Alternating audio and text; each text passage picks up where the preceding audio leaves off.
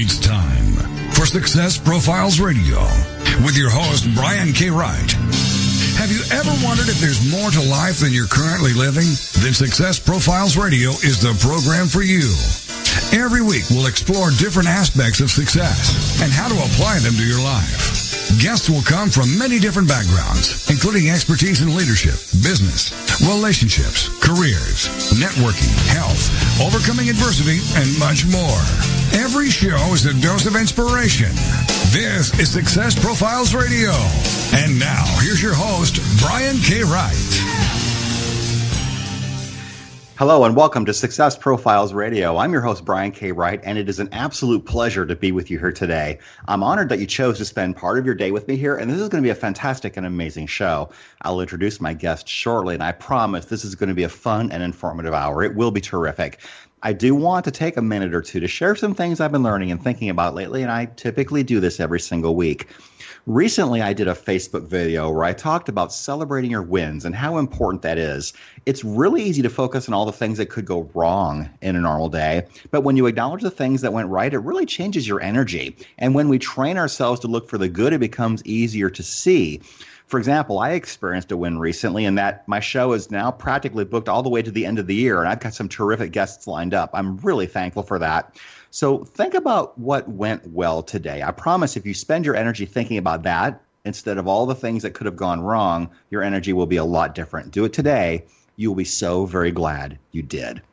And with all this in mind, I'd like to introduce my guest. My guest this week is Pejman Ghadimi. Let me tell you a little bit about him. Uh, he is the best selling author of a book called Third Circle Theory, a powerful book which explains how some of today's top visionaries are made. Since the age of 25, he's been financially independent and has dedicated his time to bringing Secret Entourage and Secret Academy to life. It, they're unique platforms which focus on helping motivate, educate, and improve the lives of young entrepreneurs worldwide. Uh, PJ has also authored 10 books. His most recent is called Radius, the Universal Language of Business. He's focusing his efforts on teaching others the importance of self awareness, belief, and the power of defining your role and purpose. He's also started three successful businesses, which collectively generate over $50 million a year annually. We will discuss all of these topics and so much more on today's show. And before I forget, you can download and subscribe to Success Profiles Radio on iTunes anytime you like, even write a review. That would be absolutely terrific, and that would mean a lot. Please do that. So, with that in mind, here is my guest, PJ Ghadimi. How are you, Pejman? How are you, Brian? I appreciate you having me on today. Hey, I'm very glad that you're here. Uh, this is going to be really fantastic, and I'm so looking forward to this. You've had a really interesting journey. Tell us how that started. Well, I mean, my journey as a whole started quite a very, very, very long time ago in uh, Iran, then followed by moving to France, and then finally ending up in California and then starting my business life all the way in Virginia. So I've been a little bit all over the world. And in Virginia, I made my name in the banking world, being a very young uh, banking bank manager at 18 years of age, and then following through by being an executive VP by the age of 23. Uh, and then kind of just following through other facades of my career, such as launching two businesses uh, by the age of 25, one of them known as VIP Motoring, the other one is Secret Consulting and then eventually finding my real niche as a teacher uh, in the online arena, where I started with building a really large community known as Secret Entourage, and followed that up even more with uh, new platforms like Exotic Car Hacks, Watch Conspiracy, and, and really a dozen other businesses. So it's really up to you which ones you want to talk about today. Absolutely. Have you always known you wanted to be an entrepreneur? No, actually, truth be told, I never really wanted to. I mean, I, have always seen my mom be an entrepreneur in my earlier years. You know, she was a business owner, not necessarily an entrepreneur, and did uh, really, you know, I think average throughout the years, but created enough of an income for us to survive. She was a single mom, and through that, I kind of always knew that I, everything was always in my hands. But when I found my niche in banking, I really believed that banking was going to be the long lasting, you know, like 40, 50 year career that most people dream of. Because I had moved up so quickly and I just kind of knew that, you know, I was good at it, right? So when you're good at something, you typically tend to think you're going to do it forever, especially if you're, you know, not only good at it, enjoy it, and making money doing it. So it was an interesting twist when I was kind of uh, fired from that job and I had to find a new way to look at life all around and, and find new purpose in, in what I wanted that purpose to be was where my entrepreneurial journey started.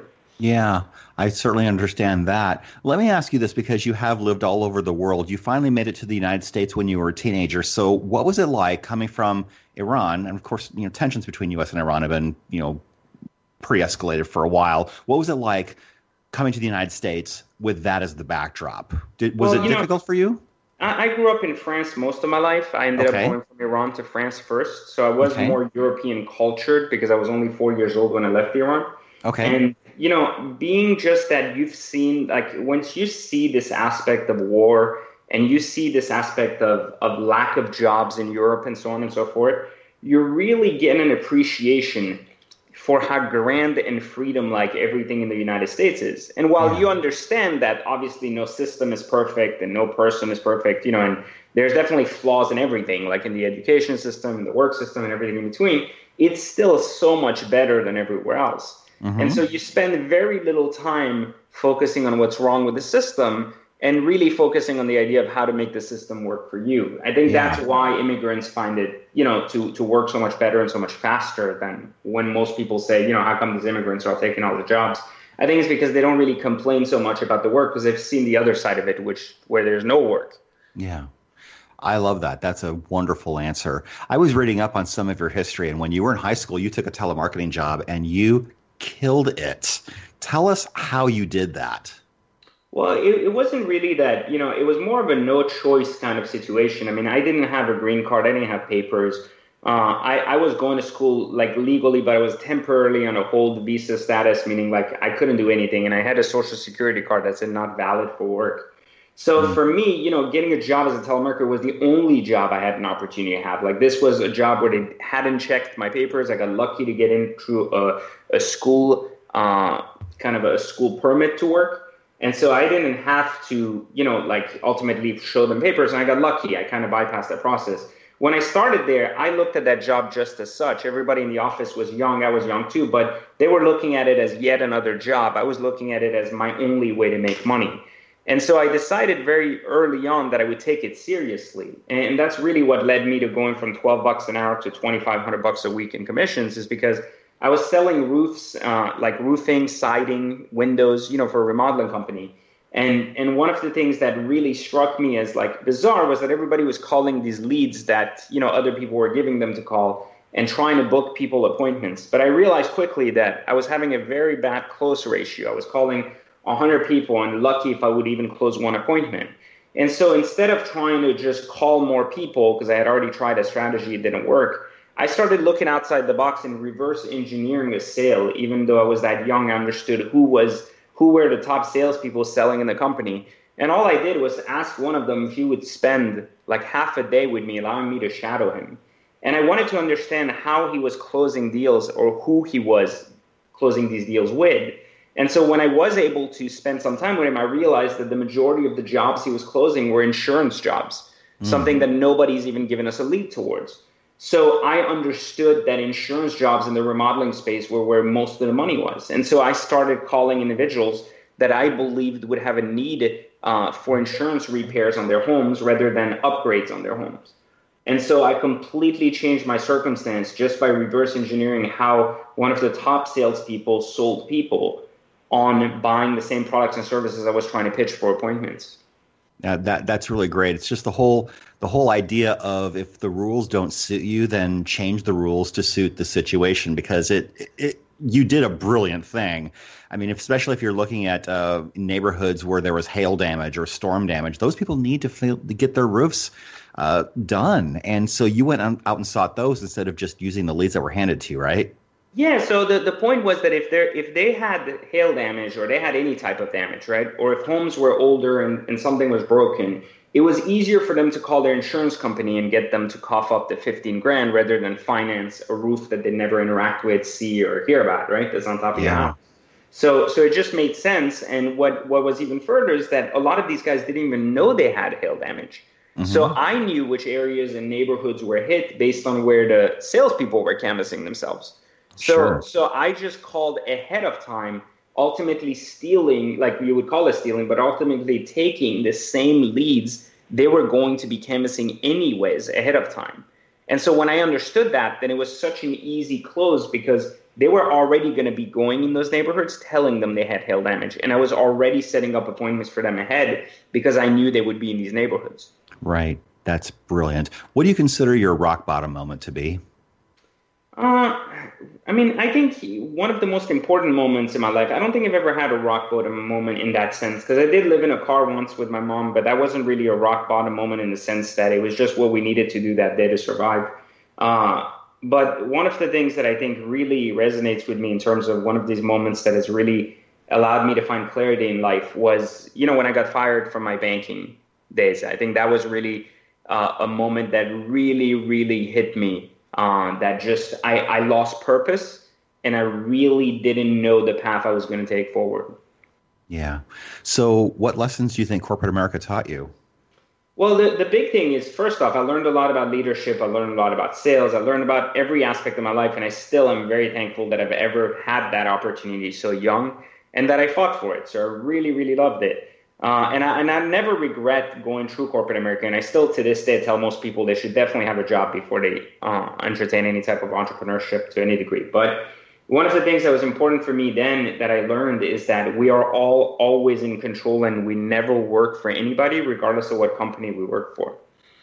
Yeah, that is such a great lesson because really, and Brian Tracy talks about this in his books. You are the CEO of your own corporation. Even if you have a job, even if someone else is technically writing your check, you are the CEO of your own corporation and you need to do what makes you happy, what gives you the most value, what allows you to make the most impact in the world, and and what helps you create the best legacy if those are your goals. And we'll definitely talk about all these kinds of things for sure during the show.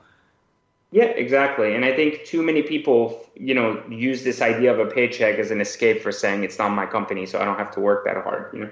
Yeah, absolutely. We are coming up against our first break. My very special guest this week is PJ Ghadimi, and we will talk about his book Radius after the break, and we will talk about uh, entrepreneurship and owning a business and uh, how businesses evolve and how to even scale businesses. We'll talk about a lot of really wonderful topics during the show. Please stay with us. This is Success Profiles Radio. Don't go away. We look forward to uh, having you here for the entire show. Please stay with us. We'll be right back.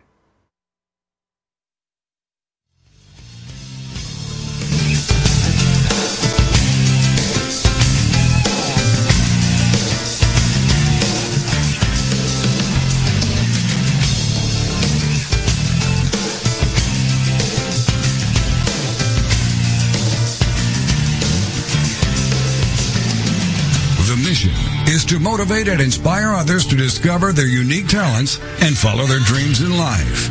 This is Success Profiles Radio. Are you stressed out? Because if you are, you're not alone. In fact, research shows that over 73% of all Americans report symptoms of stress, which is a key factor contributing to mental and physical illness. And that stress is usually related to work, money, or relationships. Up until now, the solution to combat the effects of stress have been delivered through pharmaceutical companies. But now there's a natural way to solve this problem without the harmful side effects. The Healthy Primate Stress Support Supplement contains natural ingredients proven to reduce cortisol, also known as the stress hormone, which causes damage to our body. And unlike prescriptions, your satisfaction is guaranteed with a 100% money back offer on all orders.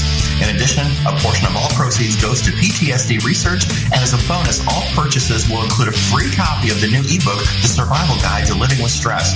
So get the Healthy Primate Stress Support Supplement today at www.screwstress.com. Click the Amazon logo, it'll take you where you need to go. Once again, that is www.screwstress.com. Have you ever thought about writing a book? Surveys show that 81% of people wish they could, but many never do. If you're one of those people, I can tell you why. You don't think you have time, you may not know how, or you might not believe you are a good enough writer. When you're working with an experienced coach, these reasons go away because I will help you every step of the way. If you want to know more about how to write a nonfiction book, whether it's business, self-help, or how to, reach out to me at www.briankwright.com for more information. Once again, that's briankwright.com. Welcome back to Success Profiles Radio. So many people live their lives wanting more than they currently have. And this show will clearly demonstrate the principles if I can do it, you can do it. So let's get back to the show. This is Success Profiles Radio. And here again is your host, Brian K. Wright. And we are back. This is Success Profiles Radio. My very special guest this week is PJ Ghadimi, and he is the author of the book Radius. He's also written several other books, including his previous book, which was a bestseller called Third Circle Theory. So, PJ, tell us about Radius. You build this as a sequel to your book, Third Circle Theory. So, give us some context. What are these books about, and how do they relate to one another? Yeah, so Third Circle Theory was my unique take on entrepreneurship. Uh, it wasn't necessarily an entrepreneur book as much as it was an awareness book, a book about being a better human being and understanding the logistics of being a person, you know, and how how the mind evolves, how the how the brain thinks as it undertakes adversity and so many other things. And so, you know, in Third Circle Theory, my my main point was to take to give people an opportunity to understand that every single human being on earth goes through three phases of life the mastery of circumstance the mastery of society and the mastery of life. And so when when one understands how to separate these three one can really focus on growing and understanding in which direction they should be growing at any given time. And so with that book uh, a lot of good material in terms of having people understand where they stand but many people confused it to be a business book and said well as a you know now that i understand what true entrepreneurship is and how it differentiates from business ownership i want to undertake that. And what do i do? How do i do it? And so came the need for a sequel. And i waited three full years to really allow third circle to penetrate the marketplace and for more people to hear about it uh, learn about it and really start you know adapting its principles. And after 300000 copies i started writing you know, the sequel, which would be known as Radius, reaching across different industries, uncovering solutions, which is what I consider to be the universal language of business. It is a single equation I've put together about how every single business can literally plug itself into and understand if their business is indeed the right type of business and if it is positioned to grow through the five pillars of entrepreneurship, which are idea, product, business, brand, and empire. And so I kind of make it very easy for people to plug either an idea, an existing brand, an existing business, and to understand forward or backward where it's going, where it should be going, and what are its flaws or strengths. Okay, that's great. So, what motivated you to start writing books to start with? People have a lot of different reasons for it. Well, first off, I hated reading my whole life. I never read a book from beginning to end, and I hated writing too. That wasn't ever the case. Now, for me, writing though became an essential part of grasping this idea that if if I believed my purpose to be teaching, and I believed myself to be a teacher when I accepted that talent I had internally, I needed to find different vehicles to get that teaching to people. And so I couldn't just let my lack of you know, care for books or my lack of care for writing prevent me from getting the message out to people, which is why I chose writing a book as one of the ways to allow this message to reach people. Now, it should also be noted that I wrote nine books previous to Third Circle Theory. All were learning experiences for me to know kind of like how to write a book and how to essentially make sure that, that a book is written in a manner that can really impact people. Yeah. So, what did you learn from some of your early writing experiences, and how did that inform your writing style later on? Well, early on, I was writing a lot about my experience in finance with economics, business, and just basically like financial business in the sense of money and how that worked and what people should be, you know, aware of and so on and so forth. I wasn't writing anything innovative in a sense, meaning I was focusing most of my writing on concepts that may already have been out there that I was trying to teach people about not necessarily something that was proprietary to myself. You know, it wasn't a strategy of something I did. It was more like, here's what you should do. That's good. And I quickly realized that when you really are writing about things that are not authentic to you and that are not unique to you, even if they make sense, they, they're going to reach some people, but people are not going to go out of their way to share it with more people. And so I, I, really realized that, you know, what the, where my mark would be, would be in the unique characteristics that had helped me become uh, such a good leader throughout the years. And one of my competitive advantages, which was this ability to be extremely self aware. And so I figured that that was something very few people were talking about back then. And that was a necessity for me to kind of bring to the forefront within my own strategy of how I dealt with it and how it was effective in my own life. And so, you know, with Third Circle, I focus a lot on that. And with Radius, actually, even though I talk a lot about my businesses on podcasts and interviews, I have never yet broken down for people ever anywhere how that 50 million in revenue gets made and what are some of these you know structures that that allow my businesses to survive and be recession proof uh, regardless of what is happening they're still able to thrive and grow year after year but i do so in radius in a very to a very granular level that allows people to understand how i am exercising exactly what i'm preaching yeah, and that discussion alone is well worth getting the book. While I'm thinking about it, where can we get Radius? So Radius comes out on the 17th uh, of the month. It'll be on sale everywhere books are, you know, sold. But people right now can go to powerofradius.com uh, and they can uh, pre-order the book, uh, and it will be shipped out as soon as they get it.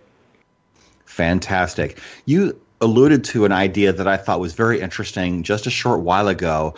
A lot of people think that being an entrepreneur and being a business owner are the same thing, but you make a very interesting differentiation between the two. What is that?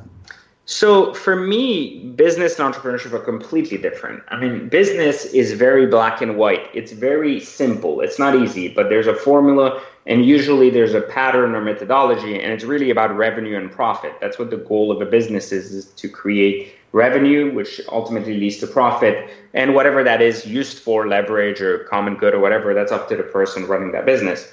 On the other hand, entrepreneurship to me is more in the gray area. It's about adaptation, innovation, and growth. It's about creating social change.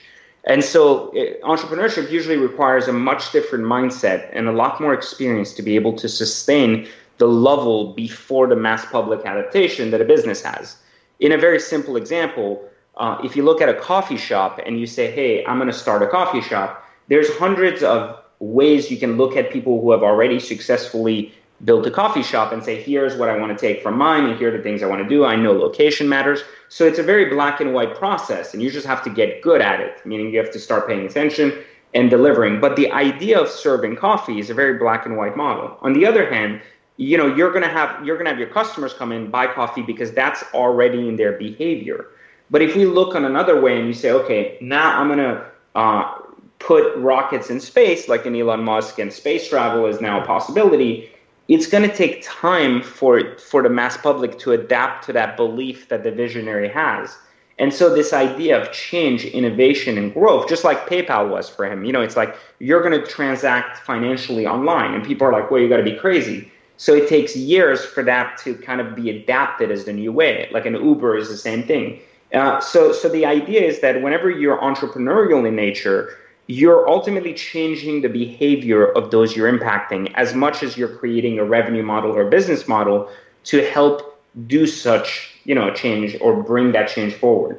Yeah, it seems like Elon Musk is such a great example of this paradigm. You think of Tesla, you think of SpaceX, you think about the Hyperloop that he's working on now. All of these are designed to fundamentally change the industries that they're in, and then he's creating a business from all of those. Does that sound accurate? Yeah, I mean, I think it's not that he's creating a business out of them, is that a business model is necessary for the mass public to adapt the change. So hmm. the mass public wouldn't know how to interact with such change, right? And right. so the mass public needs a business model to be able to adapt it. Meaning, like if Tesla said we're just going to make batteries, right, like for cars, and that's it, then then all it's doing is just creating a business and then selling that to to manufacturers who are making cars, right? But what it's doing is, is Tesla is saying, hey, we're going to change the way people see cars as a whole and make electric cars unboring. And so as a result of that, it needs to get the mass public to adapt to that behavior. And so it does so by creating a business vehicle known as cars, you know, or car dealerships, right. which allow people to purchase and pay money to adopt this change. Yeah, absolutely. You also talked a little bit ago about the five pillars that are necessary to evolve a business. Let's let's explore that a little bit more because you can go from just an idea all the way to having a complete empire. How how does that that scale work? So every every single business that is successful should be able to fall into this very basic five pillar category, which is every idea should have the opportunity to evolve to a product or service. Every product or service should have the opportunity to evolve to a business. And every business should have the opportunity to evolve into a brand and a brand into an empire. At each stage, uh, like this morphing needs to happen, but the structure needs to be in place to allow it to take the next stage. And so a lot of times people have ideas, but they don't understand the continuity of how their ideas turn into products and their products turn into a business. Or they don't understand how uh, like a product can turn into a brand uh, and eventually turn into multiple verticals of brands, which end up being an empire. So because they're not thinking about this continuity or this timeline, right? They, they're not pre-planning these different stages. They're allowing it to happen through trial and error. And through this trial and error, they're losing a lot of time and money in many cases, which yeah. is what I'm trying to prevent. And I'm trying to prevent people from going into business without understanding business. And that is the key to Radius is I don't want to teach people business. I want them to understand the int- the infrastructures that make businesses function and then understand how ideas evolve, how products evolve, how business evolves, how brands evolve, and why they become as such so that they can prepare instead of just wake up one day and be like, it's cool to be an entrepreneur. I'm going to post stuff on Instagram and tomorrow morning I'm in, you know?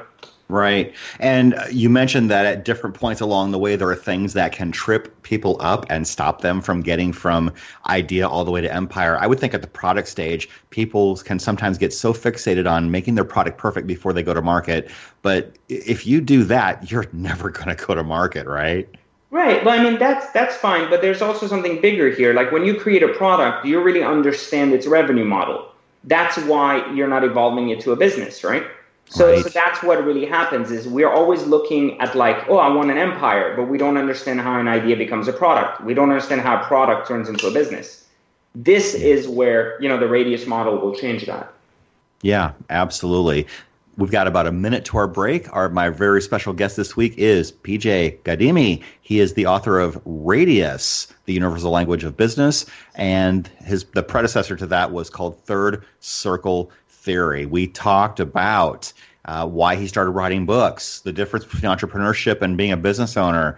Business is about making a profit, entrepreneurship is about creating value and creating a legacy. And we talked about how to evolve and scale your business from idea all the way to empire. We will talk about so much more when we come back from the break. This is Success Profiles Radio. Please stay with us. Don't go away. We will be right back.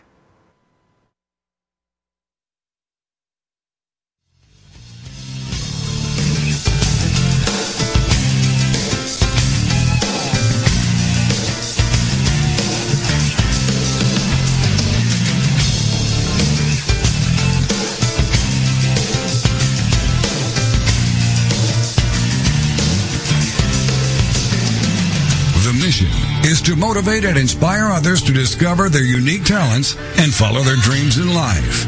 This is Success Profiles Radio.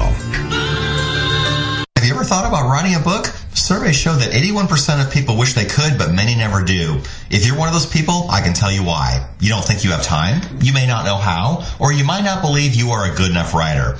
When you're working with an experienced coach, these reasons go away because I will help you every step of the way. If you want to know more about how to write a nonfiction book, whether it's business, self-help, or how to, reach out to me at www.briankwright.com for more information. Once again, that's briankwright.com. Looking for the perfect destination in Costa Rica, Panama, or Thailand? Concerned about the economy and looking for an escape plan? Then you need to go to escapeartist.com and learn how you can live, work, invest, retire, or do business overseas. Escape Artist has the perfect plan for you. Join our 400,000 readers and get your free subscription to Escape from America magazine. Visit www.escapefromamerica.com and create your escape plan right now.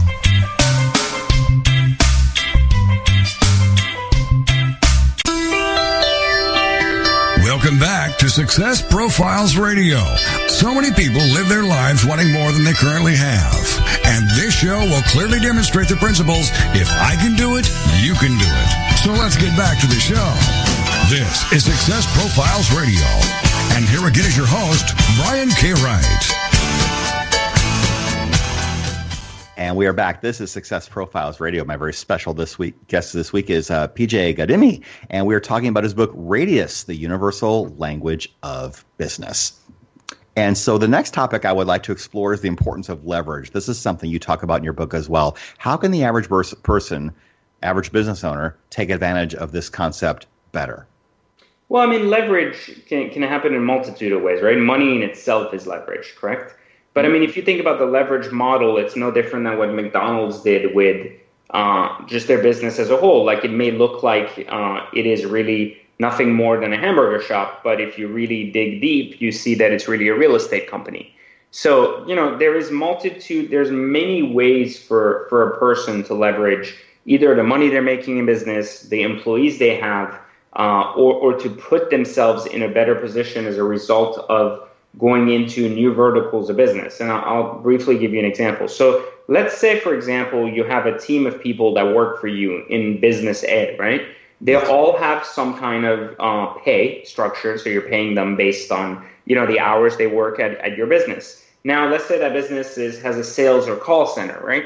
Can you perhaps start maybe a second company and have them create that same support with the same time they're already on the job, right? So, so you're not paying them more, but now you've cut the cost of your next company to zero, and yet have a whole new vertical of possibility.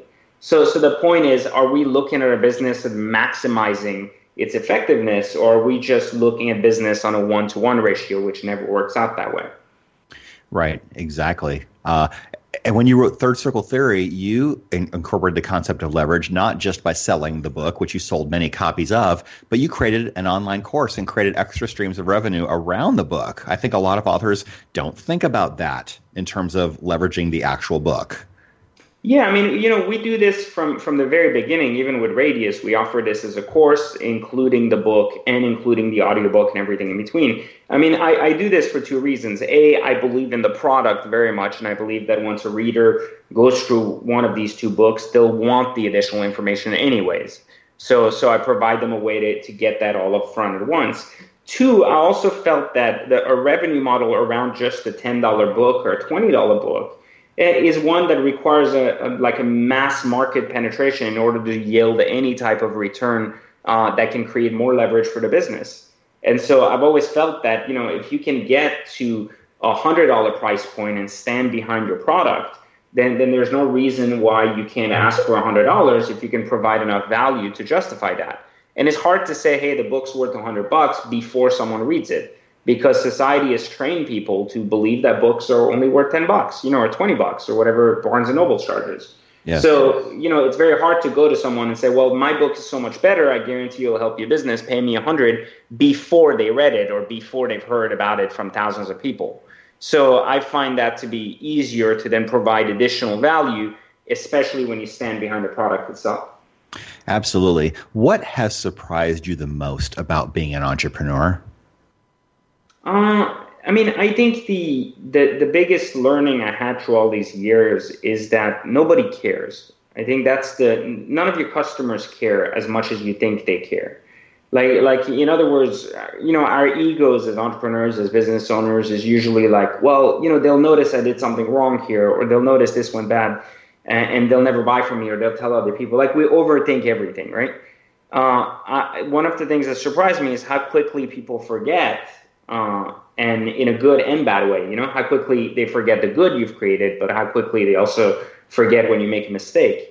And so that that was my biggest surprise, uh, you know, in the realm of business. Yeah, that's that's really interesting. You, you do find out that people don't care quite as much as you do, which is why you need to really focus on your own business and mm-hmm. getting yourself out there as often as possible. So let me ask you this. I want to ask you how you made your first million. Was there just one way or were there a multitude of ways or a combination of ways? How did that happen for you? Well, actually, my, my first million had no correlation with anything that was related to entrepreneurship or business. I, I was still working in corporate America. Uh, I had a nine to five job. I was making good money. So let me not just give this false illusion that, you know, I was a normal working 50K a year guy. Uh, I was making really good money, like almost a quarter million a year. And and what ended up happening is I found a unique opportunity pre-recession uh, to invest in uh, real estate lots. And what I meant by that, wasn't really invest either. There was a unique opportunity for me to go buy uh, pre-construction lots from new sites that were a little bit further down than where people were buying homes. Uh, and predetermined that I was like a year before the homes were ready, I was securing lots for buying a home on. And one of the things that pre recession was not happening is there was no regulation around anything. So all you needed to buy or secure a lot was a $5,000 deposit and a pre approval letter from your bank saying you could afford roughly what the cost of a house would be there, you know? Well, I was working in banking, so obviously I had all the pre-approval letters I could want, right. and I had five thousand dollars by the numbers without an issue. So I would go to all these places. I would buy five thousand dollar lots, and six six months to three months before the houses were about to get ready, and when you needed to spec out your options, well, the mass market had already caught on that these homes were there, and now they were coming to buy them. And when they were coming to buy them, there was 50 or 100k premiums on some of these lots because everybody wanted to be in the real estate space, especially if you were around during that era, you know, in 2004, et cetera. Yes. So, you know, for, for me, all I did was I would stay in line and instead of letting the builder make their 50, 100K premium, I would sell my lots to people in line for 50 to 70K, you know? And so I would take a 5K investment, make it like 70K literally in the matter of six months without doing a single thing. And I did this for 73 homes. Uh, on the 73rd one, I was stopped, meaning like they figured out my little trick and they put a stop to it by re- reiterating their contracts, etc. That you know you wouldn't be able to flip your lots and and so on and so forth, and and that kind of stopped me. So I had a lot of leverage uh, in, in that. So when I left banking, I actually left banking not only very hefty, you know, money in my pocket, both for my bonuses and salaries, and because I was very good at saving too. So I was never the guy to lived above his means but I also had a very nice uh, nest egg from all the real estate deals I had done in the past. That is well done. Congratulations. That's that's very creative and and you have to be very creative in order to be very successful in a lot of ways. Let's talk about the idea of taking risks. A lot of people are very averse to this. Uh, why do you think that is? Well, I think because anything risky is out of your comfort zone, right? You risk right. losing something because you don't understand how to make it back. That's typically why you're afraid of things, especially when it's risk around business, right? Mm-hmm. Like like the average individual works, let's say, 80 hours a week and makes two thousand dollars, right? So mm-hmm. so for and out of that two thousand dollars, since most of it is debt and everything else, they have roughly maybe three hundred or five hundred dollars of leverage that week, right? Meaning for them to be able to lose $2,000, that would mean losing almost two and a half months worth of work. So, so to them, usually that's how they look at risk. They're like, oh my God, it's $2,000. It would take us so long to recoup that $2,000 because they don't understand how to make $2,000, right? right? But when you're someone like me and you can make literally 15, 20 grand a day doing nothing, just sitting at home, you don't look at that risk the same way, right? Like to me, if someone comes up to me and says, oh, I got a 100K kind of gig, we can do this and that I'm not looking at it as it's a huge potential risk, right? Because from my perspective, my leverage is a lot more. So it's like, it's okay. You know, it's okay to take that risk. So I think when people start understanding that not to associate, not to associate their particular work situation with the leverage they need and the risk they're taking, then they can make consciously better decisions and be less afraid of losing because then they're looking at each potential opportunity rather than actually gauging how that opportunity can hurt them, but rather looking at the upside or the brighter side rather than the bad side. Yeah, absolutely. So, what's the biggest risk that you've ever taken in your business? So, when I was when I owned VIP Motoring, uh, like in the earlier stages when we started, uh, during when we knew the recession was coming, uh, that was one of the big problems I had is that I had to figure out uh, an opportunity to change my entire revenue model because my revenue model was founded on the idea that dealerships were financing cars for people up to 120%. And I knew that because I was I had a banking background, I knew that when the recession would come, that was going to end real quick. So I knew car sales were going to plummet down a crap. And so one of the things I did very, very early was I would go and talk to dealerships that were carrying distressed inventory and I literally offered to buy their entire inventory at discount, putting my cash flow to near like zero. Uh, just I did this on the basis that it would retain my relationships. B, it would also help by allowing the dealerships to survive and give me business. So ultimately, I carried because I was very cash liquid. I carried three local dealerships that fed me most of my business by literally floating their inventory in my own business for a total of two consecutive years and leaving me at a very bad cash position just to make sure that I wasn't going to hurt my existing revenue model. So, in other words, you know, like what you're doing is you're hedging your bet, right? You're yes. kind of guessing where you're going later and you're saying, hey, this is where that road can end. So, let me get ahead of it and build a bridge uh, so that they don't lose that. At any given time, it could have gone bankrupt as a result of doing that. Yeah, absolutely. So, if you were investing money in something right now, what would that be? I know that in the past you are were a big fan of investing in startups. Is that still where you're at, or are you thinking about something else these days? No, you know, like I used to invest, uh, like I used to work with people and like be like short term loans for capital for you know small businesses, just because I was bored and I had nothing better to do. But now I, I don't look at that anymore because I've done that quite a few times and it, I really found that I don't people don't usually meet the expectations I have and how they run their business. And so I, I usually choose to not be involved in something that I don't directly have control over anymore. Yeah. So, you know, where do I invest my money? In myself. I mean, I'm a very well known uh, influencer in the luxury space, like luxury lifestyle space. And so I'm always acquiring very, very rare luxury goods, anything from exotic cars to watches to art to anything else and that requires in order to win at that game it, it requires significant liquidity. And so that's where you know i'm putting most of my eggs these days. Absolutely. Uh, the importance of legacy. I mean that's that's important to you as well. I mean obviously you've written a lot of books and you've you've done very well and you are very much about helping people and providing value. How important is establishing legacy for you uh, I mean, very, very important. That's part of the reason I had started uh, Secret Entourage, Third Circle Theory, and all that stuff, is because I believe that my life mattered more than being able to focus on making money. You know, I had mm-hmm. learned how to make money tremendously through a lot of uh, different, you know, venues, but uh, it, it really came down to just this idea that I wanted to matter more, and I wanted to carry on past just this idea of living in society, you know, which is governed by money. And so I started writing books, I started teaching because I figured that the impact we have on others carries true forever, but the money we make can only be used in this lifetime, you know? So right. so I thought about it and I said, you know, where do I want my life to look like? What do I want my life to look like in 10, 15 years? And I remember that the number one reason why people remembered me throughout the years before I started Secret Entourage was because of the impact I had made in their career, the job opportunities I had created for them, and so on and so forth.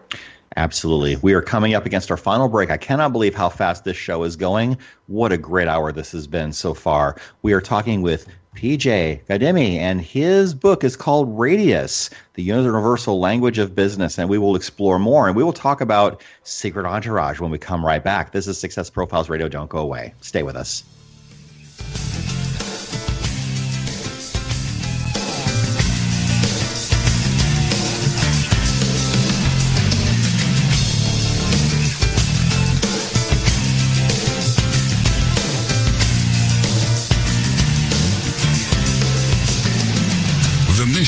Is to motivate and inspire others to discover their unique talents and follow their dreams in life. This is Success Profiles Radio. Have trouble falling asleep and staying asleep? I know that drugs can be addictive and cause a hangover the next day. That's why you need the Sleep Band. The Sleep Band helps you fall asleep quickly and easily and for a longer period of time. This results in a more restful and peaceful night's sleep, which is something all of us need. With the Sleep Band, you will wake up fresh and alert, ready to begin your day. You can get your Sleep Band and other great healing products by visiting healingfrequencyproducts.com. Check it out today for better sleep tomorrow. healingfrequencyproducts.com. the TogiNet Radio Network, broadcasting quality programming to the world. It's words you never heard. The Do Not Disturb sign has been around as long as there have been hotels where discretion was a bitter part of value. One lecturer at Cornell University School of Hotel Administration traces the do not disturb sign roots to the aristocracy of the early 20th century at grand establishments such as the Ritz in Europe. It sure is annoying when you just want to be a slug of bed and someone knocks at the door and says, housekeeping. What's the word for the semi-conscious state between sleep and wakefulness? Hypnopompic. There are days when I wish I could wear a do not disturb sign around my neck. What to call someone who wants to lay in bed all day? A scabrelacher. It's words you never I'm Carolyn Davidson, and you can have fun challenging your words you never heard vocabulary with my free app, Too Funny for Words. Welcome back to Success Profiles Radio. So many people live their lives wanting more than they currently have. And this show will clearly demonstrate the principles if I can do it, you can do it. So let's get back to the show. This is Success Profiles Radio. And here again is your host, Brian K. Wright. And we are back. This is Success Profiles Radio. My very special guest this week is PJ. Ghadimi, and his book is called Radius, the Universal Language of Business. And I would like to ask you about another one of your businesses that uh, you've been working on for a while. It's called Secret Entourage. It's a really wonderful community of entrepreneurs. Tell us more about that. Yeah, so Secret Entourage was started. Uh, wow, that's been like almost seven and a half years now. And it was almost the beginning of, of why all of this teaching came about. And so I created a community that uh, was about bringing together the brightest minds and and talents from across the globe that I felt had made an impact in their respective industries, and within you know 45 minutes have them teach a particular segment on why they were so successful in that industry, and then I was able to take that recording, that video, uh, in a manner that really put people in the seat where they were having that conversation with that person, and then ultimately help create like this online academy that would not only bring uh, aspiring and working entrepreneurs together, but also help them mingle and interact and get mentored by some of these incredible minds uh, that had found such success. And so my my belief was always that why go to an event where you watch someone speak on stage where there's a separation from from student to teacher, you know, where someone is teaching and 100 people are watching. Why not be in an academy where if we when we do have a, a, um, a live event, people are at a bar and they're literally talking to each other. And, and we're not putting a teacher on a pedestal. We're allowing people to interact with them instead. And that is the key, you know, and that was why I think the, the program found such success and uh, it continuously uh, moved forward from there. That's great. What are some examples of some topics that get covered? Uh, every, I mean, every industry from real estate to apps to uh, like the fitness industry to uh, even the automotive industry, anything and everything. Uh, within each industry, every week I bring a, a new talent that can share something uh, about their success, and then it gets archived in that particular industry. So at any time someone joins, they always have five to six different mentors in almost like in over 200 plus industries. Wow. That's great. And you've got some pretty well known people uh, who ha- are mentors in this uh, program as well. Yeah, absolutely. I mean, we, we have the, a few guys from Shark Tank. You know, we, we got a lot of really well known uh, auto guys, app guys. I mean, the, the list is so long, it's hard to really pinpoint. But I mean, all the big names that, you know, you hear on TV, et cetera. I mean, we have Daymond John, we have Kevin Harrington. Uh, and, and we do have uh, like Andy Frisella, who's really very, very well known in the influential space. Uh, we now have had Gary Vee on the show twice, so things like that. Uh, you know, we have people on that I think are not just the big names, but we also have people that others may not have heard of. Right. Uh, and I think that is the key. Is that I like bringing forward people that do not typically have a voice because they're not involved in this online marketing space.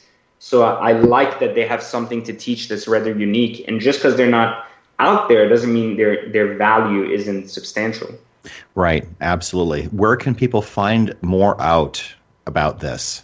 Uh, anyone can visit Secret Entourage at secretentourage.com, and the academy itself is located at secretacademics.com. Um, that's where the actual entrepreneur side of it is. A lot of these incredible success stories, uh, a lot of these incredible success stories are free on the course site as publication, and the video segments are the ones that uh, are the ones that are uh, really the the premium of the of the academy itself. Absolutely. So, what advice do you have for entrepreneurs who might be struggling a bit right now? Because we all have been there. Well, I mean, it depends what they're struggling with. I tell most people that, you know, entrepreneurship is an ongoing art, the art of bettering yourself to a stage where you meet and understand how the world functions and where you function within it. I think that too many people like confuse this idea of entrepreneurship and business, and as a result, get stuck. Uh, and I tell people that I think the most important concept in, in business and entrepreneurship is to understand that you're not competing with anyone but yourself. And so stop looking at what other people are doing stop assuming that because someone is 25 and they've had a $10 million success story, then you're behind because you're 35. You know, like these things don't matter. Like nobody is in control of your life but you. So it doesn't really matter what other people are doing or what level of success they've had doing what. If someone has had success, try to see if you can learn from it, but don't compare yourself, which is one of the biggest problems with social media today is that 10 years ago, this is really funny, Brian, but 10 years ago, think about when social media wasn't really as dominant as it is today, right? If right. you had if you had a neighbor who had a nicer car and a house, right, that was nicer than yours, you were curious about what he did and you competed with that guy, you know? And, and right. that was the extent of your competition was your neighbor, the guy you saw at work, you know, the car you saw driving down the road in your city, and so on and so forth. Today, people are comparing themselves to people in Asia, you know, people in Europe, people that are five times older than them, ten times younger than them, and then they're they're they're comparing themselves to people whose context they don't understand in full because they're only saying a segment of it on social media, you know. Right. So so because of that, is that really a comparison? You know, because they're not really understanding the circumstance that person started with. They don't understand how much money they started with. They don't understand the skills they had. There's so many variables to why someone can find success in so many different paths that it makes it impossible for you to find success by comparing yourself to others. If you, I tell entrepreneurs today, if you improve 1% each day, just 1%, by the end of the year, you'll have improved 365% which I guarantee you that 365% later, you're better off than 99% of the population when it comes to looking at growth year over year. Yeah, that is absolutely fantastic. And something else that I've heard you talk about is the idea of valuing the fears that you have overcome. I've not heard that expressed in quite that way before. Yeah, value. I mean, it's really simple. We're all filled with fears. Like that's normal. Like we're all byproducts of our environment. Our environment has taught us to be afraid of certain things for different reasons as long as we understand what these fears are, we, we don't need to completely delete them from our minds. We need to be aware of what they are and we need to ensure that they are not limiting our thought process, meaning we are not frozen as a result of our fears.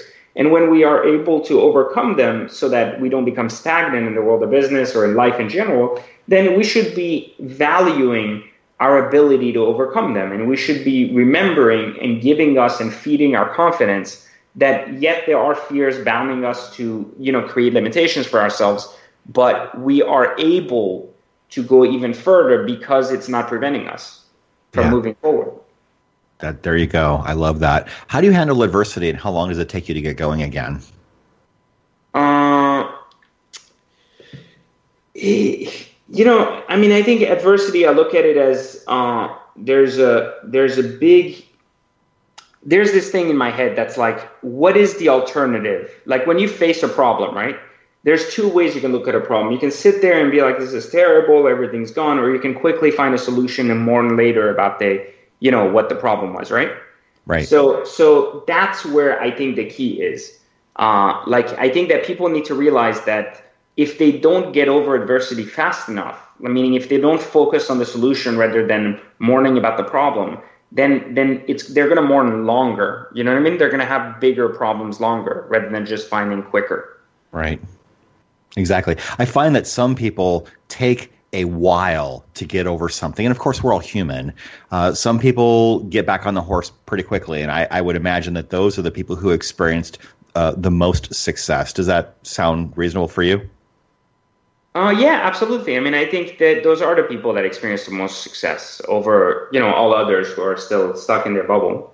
Right, exactly. So let me ask you this, PJ. If you were starting over today, knowing what you know right now, what would you do differently?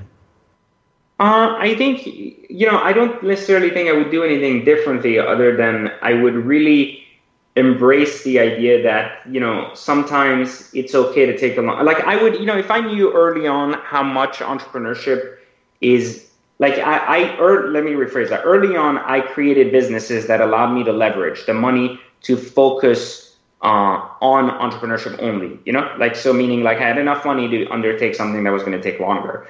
Uh, should I have known how long that was going to take, I would have done things very differently. Where I would have built even more businesses early on before focusing on entrepreneurship as a whole. I think entrepreneurship is an art, and I think it's often misunderstood and confused with business uh, which is the big problem, you know? Yeah, absolutely. What's the scariest thing you've ever done? Uh, scariest thing, man. I, uh, I mean, I think just the I'm I've always been such a big guy with debt. Like I've leveraged debt because I was in banking for so long. I think the scariest thing was being in debt, eight million dollars, and barely having hundred k left in cash. You know, that's a scary thing sometimes. Absolutely. I, I, think a lot of people can't wrap their heads around that, but that would be a scary moment. And it's interesting, too. Mean, T. Harv Eker says in his book, uh, Secrets of the Millionaire Mind, if you have a problem like that and you view that as a level, you know, seven problem and you're a level two person, that sounds like a very, very big problem. But if you're a level eight or nine person, then a level seven problem doesn't really register quite as much. So I think it really is a factor of where you are in your growth and in your journey. Uh, that is a, a huge problem for a lot of people. But yeah, that, that would be very scary. And and not having any idea how you're going to pay it back. That would probably be uh, the scariest part of all, for sure. Uh, if you could give the 18 year old version of yourself advice, what would you tell him? Uh, I, you know, I think what I told you earlier was really, really important. Is don't compare yourself to other people, and really strive to be the better version of yourself. Yeah. I, I, think if more people embrace that early on, they would find more success. But I think one other piece of advice that's really important is focus on your talents early. If you think you're naturally better at something than other people around you, then focus on that because there's a reason you've been given that talent. And, right. and there's going to be a vehicle to take that talent to people and leverage it to create a business out of it. That's great. Last question that I ask everybody Who inspires and motivates you? Uh, I think my mom more than anybody else. You know, I've always watched her go through adversity and still come out with her head strong, regardless of how bad the situation was.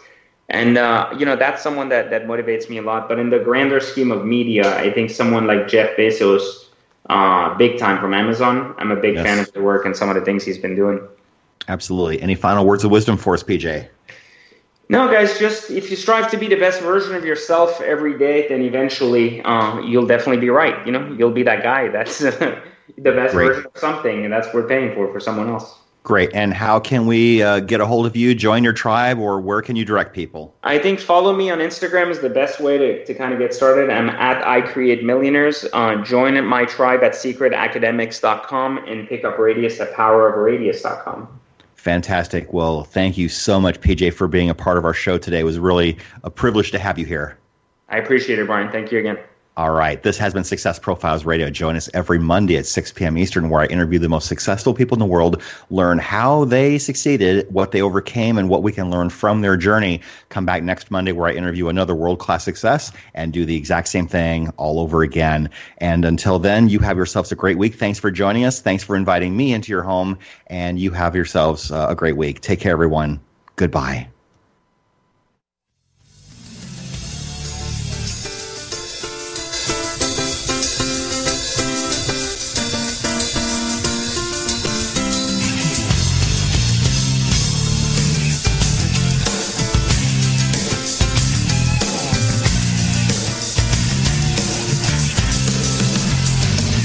For being a part of Success Profiles Radio with your host, Brian K. Wright. Each week, we'll explore different aspects of success and how